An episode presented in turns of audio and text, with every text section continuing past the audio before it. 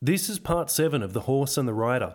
It's one story that begins at part 1, so if you haven't heard that, go back.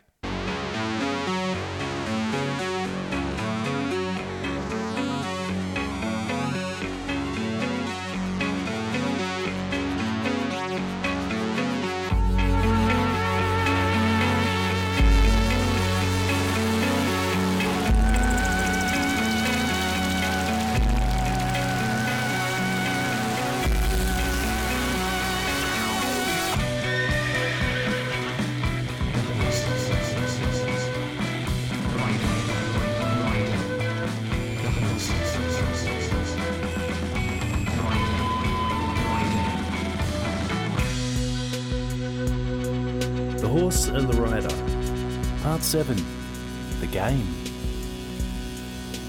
Peter Quinnell Live was, in many ways, a below average example of a man in his late 40s, a sickly, white, second generation Australian product of upper middle class parents who had geared all the lessons they imparted to their only son towards enhancing his respectability.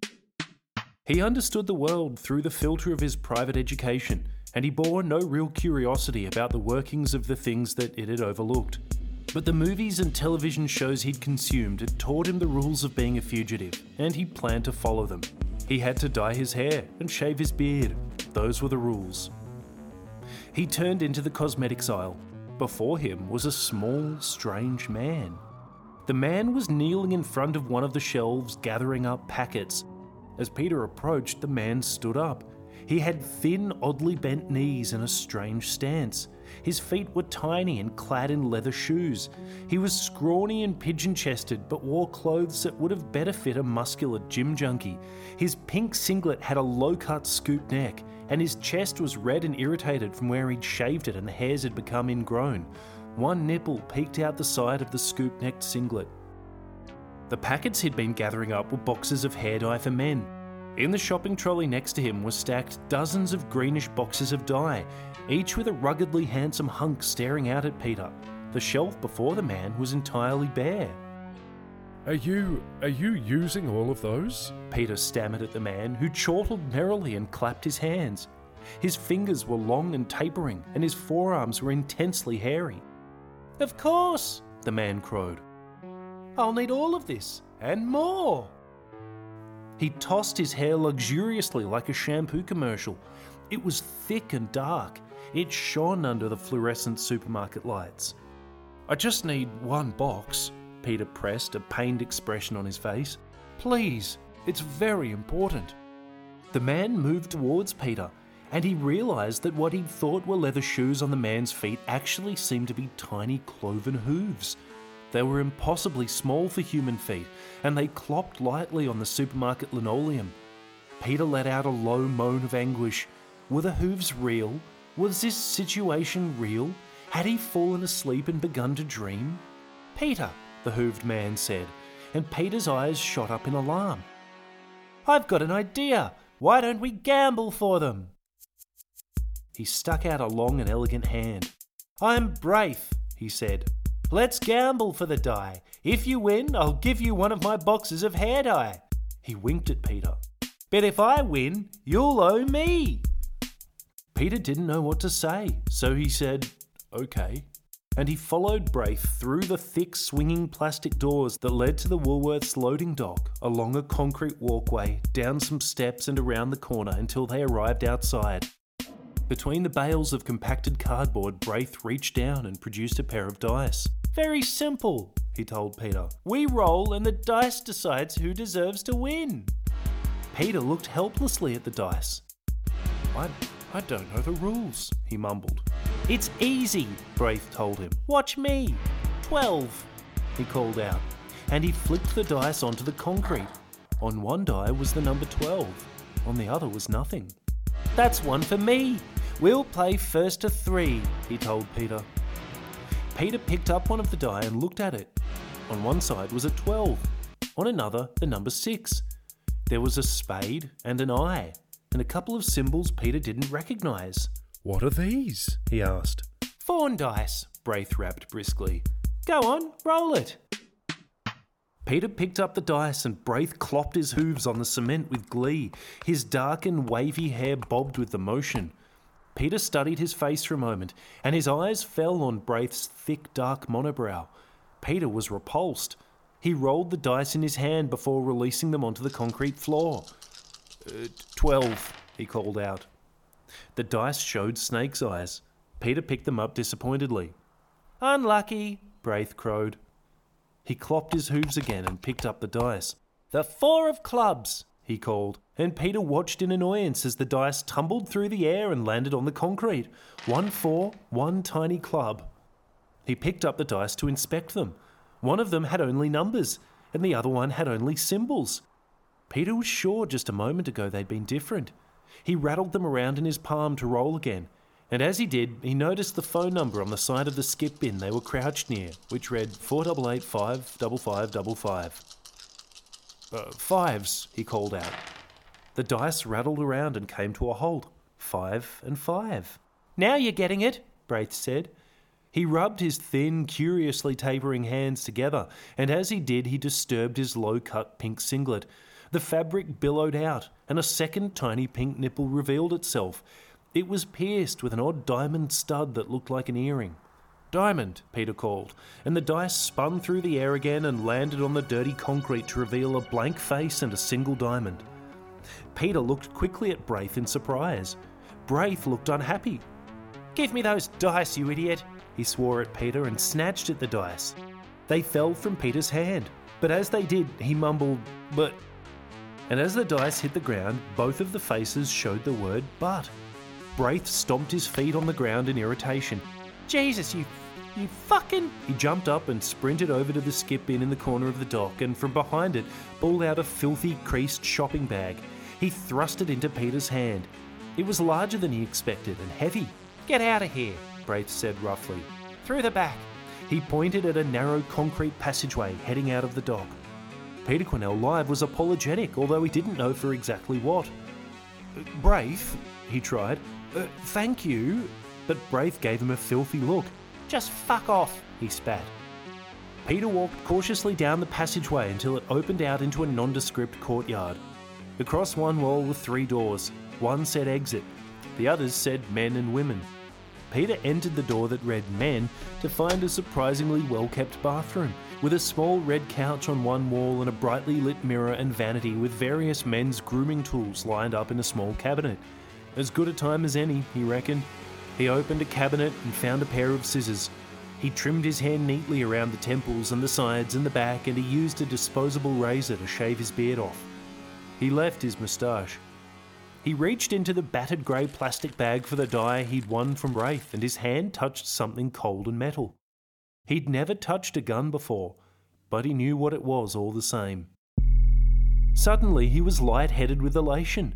He didn't know why exactly, because there was no reason that the challenges he was faced with would melt away the moment he grasped the square black pistol in his hand. He pulled the gun out of the bag and turned it over in his hands. He traced the contours of the moulded black butt and let it rest back into his soft pink hand. People had solved problems with guns before, he asserted, problems that may have seemed insurmountable at first until those people had changed the variables with the introduction of the gun. The gun wiped any previous deal off the table. Yes, problems had also been worsened with the introduction of a gun. This was also true, but without exception, those characters of history and fiction whose plans had become undone when a gun was introduced had found their fate because they weren't careful enough. And Peter was a very careful man. He held the gun in one hand and clasped the other to it, raising the weapon parallel to his temple like 007 James Bond. Pow! he whispered at his reflection. The 45 degree angle flattered his profile, and he craned his neck and jutted his chin for even greater effect. Here was the reflection of a man capable of straightening out any misunderstandings the vagaries of fate may have lobbed carelessly in his direction. Here, he thought, was the reflection of a man at whom a jury could look and understand intuitively that not every regrettable loss of life required punishment to be meted out, that perhaps we weren't beyond mercy, and that maybe, just maybe, it was enough for Peter Quinnell Live to send his most sincere well wishes to the families and hope for a speedy recovery from their grief. He packed away the scissors and clippers and flushed the cut hair down the toilet. He thought about putting the gun away, but he enjoyed holding it, and he felt entitled to a little indulgence. He held it surreptitiously by his waist as he stepped out of the bathroom and was confronted by Braith, who snarled at him that he was supposed to be gone by now. Braith peered fearfully over one shoulder towards the alleyway they played the fawn dice in. As he did, Peter's flabby index finger drooped onto the trigger of the gun, and with incredible noise and force, it blasted a wet hole through Braith's sternum. He collapsed to the ground and lay still. Peter stared in horror at the gun, then up at the 14 year old kid who had suddenly appeared by another of the low lying beige demountables that clustered near the back entrance of the Woolworths. Without taking his eyes off Peter, the kid raised his mobile phone and pointed it at where Peter stood over Braith and Braith's swiftly flowing pool of blood.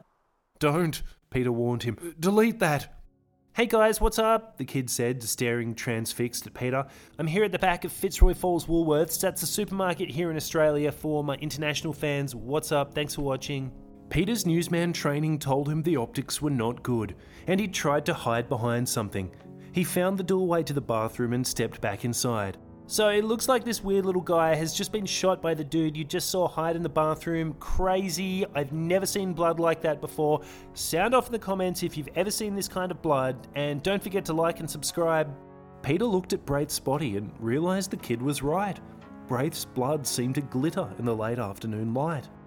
He felt desperately uncomfortable, and he wondered how he could make the kid stop whatever he was doing. Could you stop that? He called out.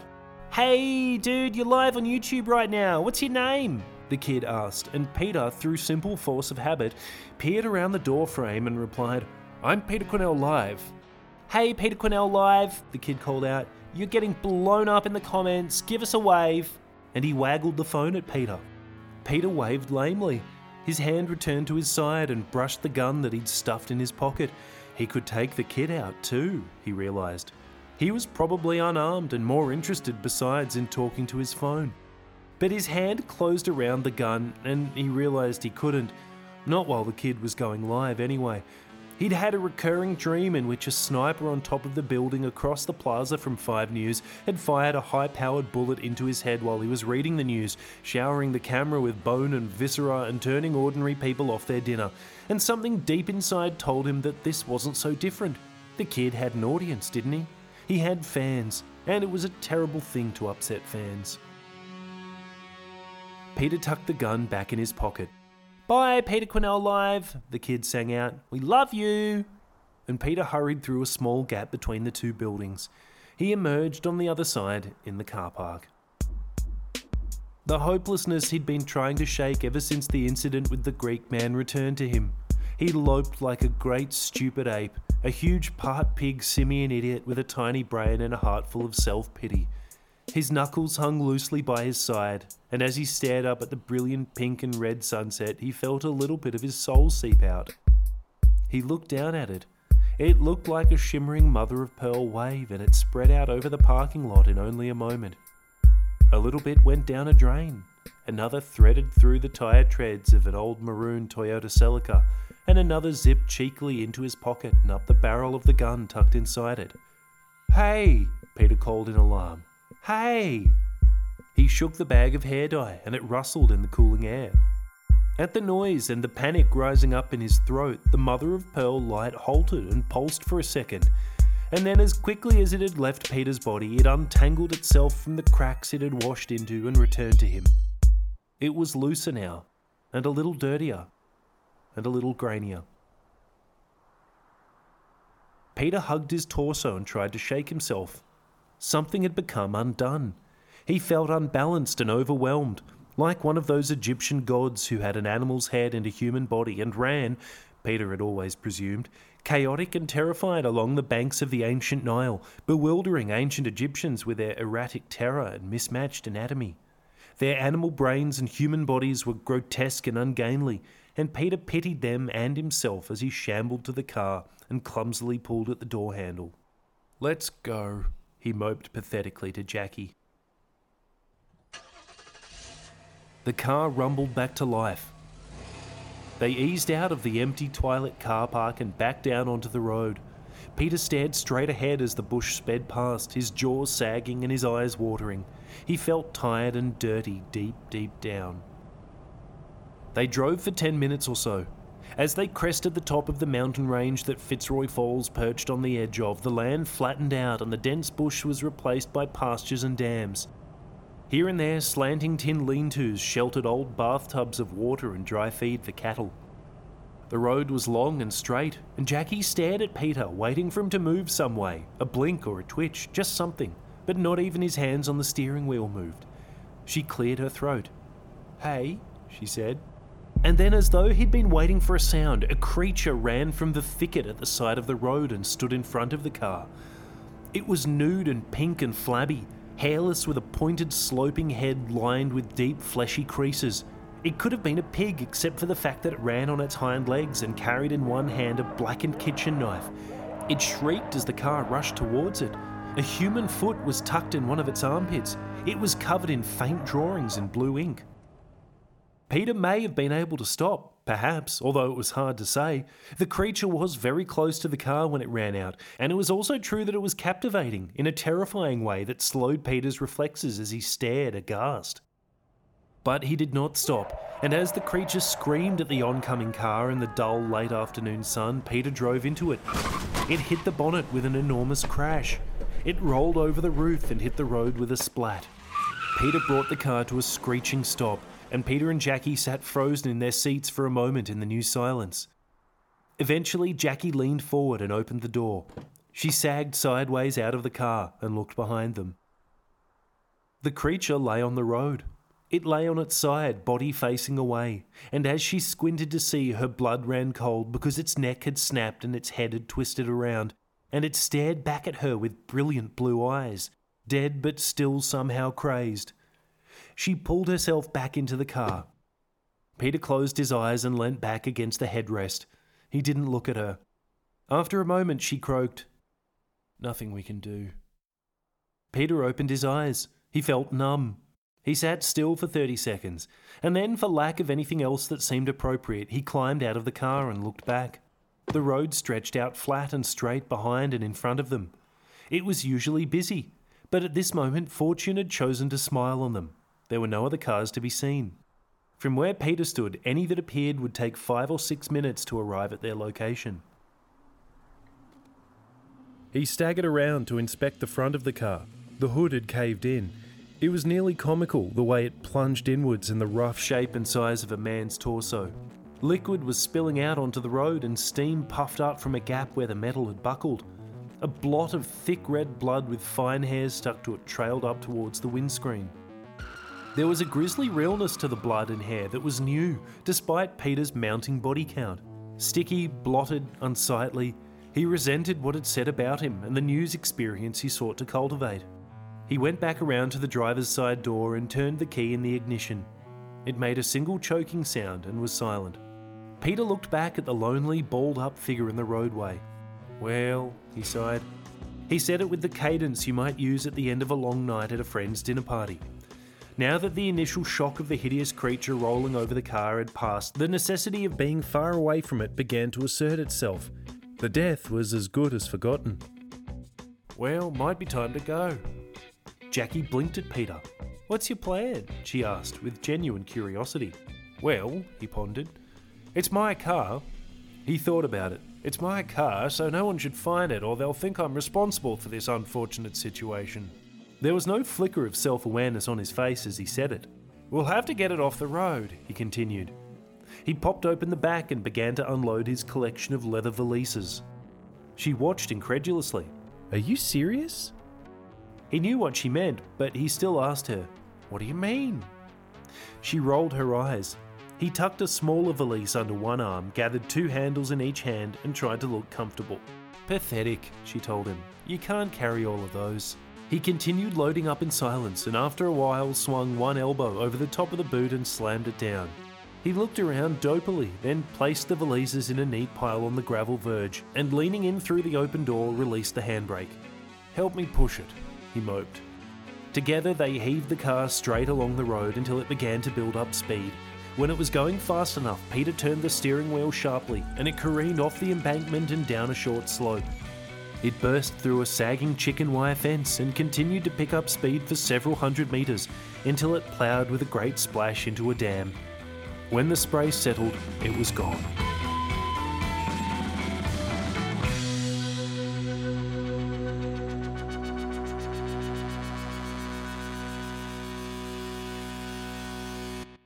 Thanks for listening to The Horse and the Rider. It's written, read, and produced by me, Max Lavergne. I'd love to hear from you if you've been enjoying it. You can tweet at me, prawn underscore meat, or send me an email, maxlavergne at gmail.com. If you'd like to support the podcast, you can make a donation at ko-fi.com slash maxlavergne.